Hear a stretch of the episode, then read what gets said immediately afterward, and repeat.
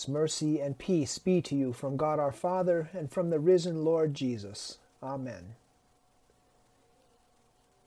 The Church, for the sake of good order, assigns certain readings from Holy Scripture for each Sunday of the year. The fourth Sunday of Easter is the day set aside to be Good Shepherd Sunday. And the Gospel reading on this Sunday each year is taken from John chapter 10, which is called the Good Shepherd chapter. And here, in today's reading, Christ says an unusual thing. He says, I am the door. But we're very familiar with the verse that follows this reading, verse 11, where he says, I am the good shepherd. The good shepherd lays down his life for the sheep.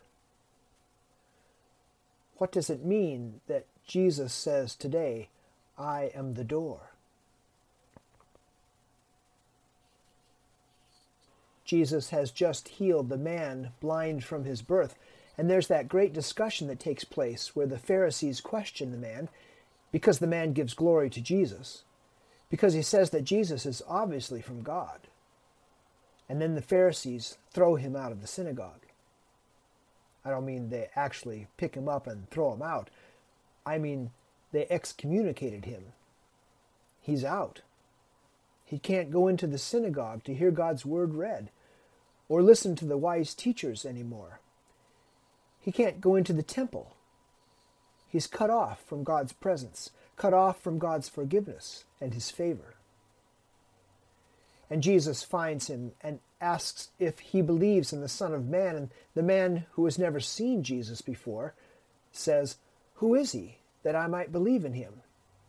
And Jesus says, It's me. Then he says, for judgment I came into this world, that those who do not see may see, and those who see may become blind. And some of the Pharisees who were nearby and heard him asked if he was saying that they then are blind too. And he says, Yes, you're blind because you think you can see. They are in the presence of God.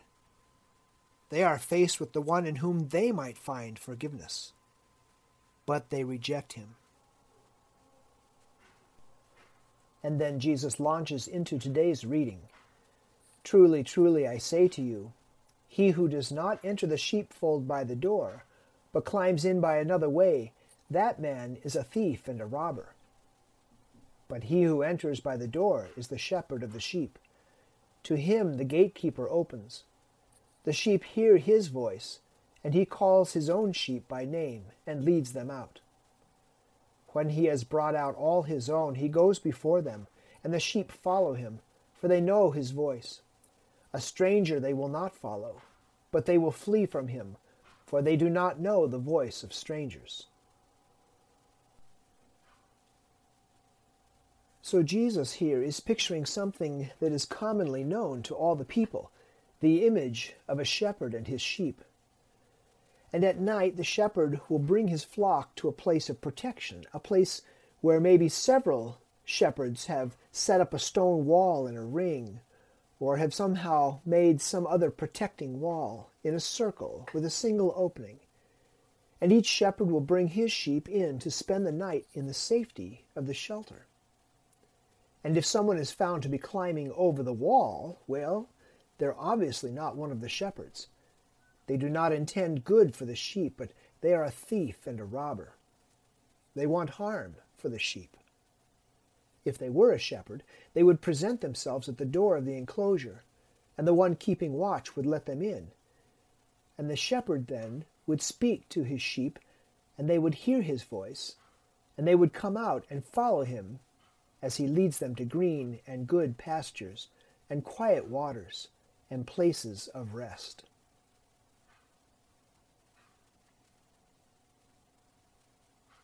How do we follow our shepherd? What does it look like for the sheep? For this, I love the reading from Acts chapter 2 that's been paired with Good Shepherd Sunday today. You'll notice that there was no mention of a shepherd or even sheep in the reading. It begins, They devoted themselves to the apostles' teaching and fellowship, to the breaking of bread and the prayers. Here we see what the first Christians are doing. The tomb on Easter morning was found to be empty, and the risen Christ had appeared to his followers alive over the period of forty days. And he'd been taken up into heaven to sit at the right hand of God, the hand of power, to reign over his kingdom, and to mediate for his followers before the throne of God. And the Holy Spirit had been given to the church, just as Jesus said he would be. And since Christ has ascended and is no longer visibly with them, one might ask how the sheep are going to be fed. How will they be led to green pastures and to quiet waters? For this, Christ has established his under shepherds, beginning with the apostles, and continuing through the pastors that they trained and set in place, who then trained others to lead the sheep to guide and protect them on the way. And in Acts, we see that the sheep are feeding on rich pasture. They devoted themselves to the apostles' teaching, it says. At this point, they have God's word in the Old Testament scriptures, the scriptures that Jesus said were about him. And they have the apostles themselves, who are teaching the sheep what Christ did and what he said, and what God did for them through his Son. And this is rich food, the best food. It's food that will carry the sheep through this life and on into the next. This food does more than just sustain life, it creates life. God's word spoken through the apostles is living and active. It does something to the sheep. It creates faith. It gives peace. Jesus says, The words that I have spoken to you are spirit and life. His words are eternal. He says, Heaven and earth will pass away, but my words will not pass away. Jesus' followers devoted themselves to the apostles' teaching and fellowship, to the breaking of bread and the prayers, John says. They fed on his word, and they broke bread together. And in the ancient church, that phrase, breaking of bread, was no ordinary meal. It was the Holy Supper of our Lord's body and blood, real spiritual food and drink, as he says in John 6:55. The best spiritual food and drink, green pastures and quiet waters. And what was the apostles' teaching that they devoted themselves to? It is the same word that you and I have today. That Jesus himself bore our sins in his body on the tree, that we might die to sin and live to righteousness. It is the word that says that by Jesus' wounds you have been healed, that you were straying like sheep, but that now you have returned to the shepherd and overseer of your souls. These are Peter's words that we heard read again today. These are the Holy Spirit's words through the Apostle Peter, handed down to you through the centuries, for you to feed on. The word that nourishes your very soul. Green pastures and quiet waters. This is the word that assures us that although we are sinners, Jesus bore those sins, bore your sins in his body on the tree of the cross that you and I might die to sin, and that we might live to righteousness. The wounds that Jesus bears on his living body, uh, even today, speak of his suffering, and they speak of our healing. That though we were lost and straying, God has brought us back to himself by bringing us to Jesus. You are his sheep. You follow your good shepherd, and he feeds you on the green pastures and the quiet waters of his holy word and his body and blood. For a time we must be separate, and we are unable to share in that holy supper. But you have with you God's holy word, the word that speaks about Jesus, the word that is active and living, the word that gives life and peace. Read that word. Meditate on that word.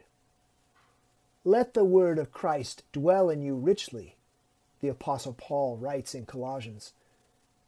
Treasure that word. It is to you life and peace, green pastures and quiet waters.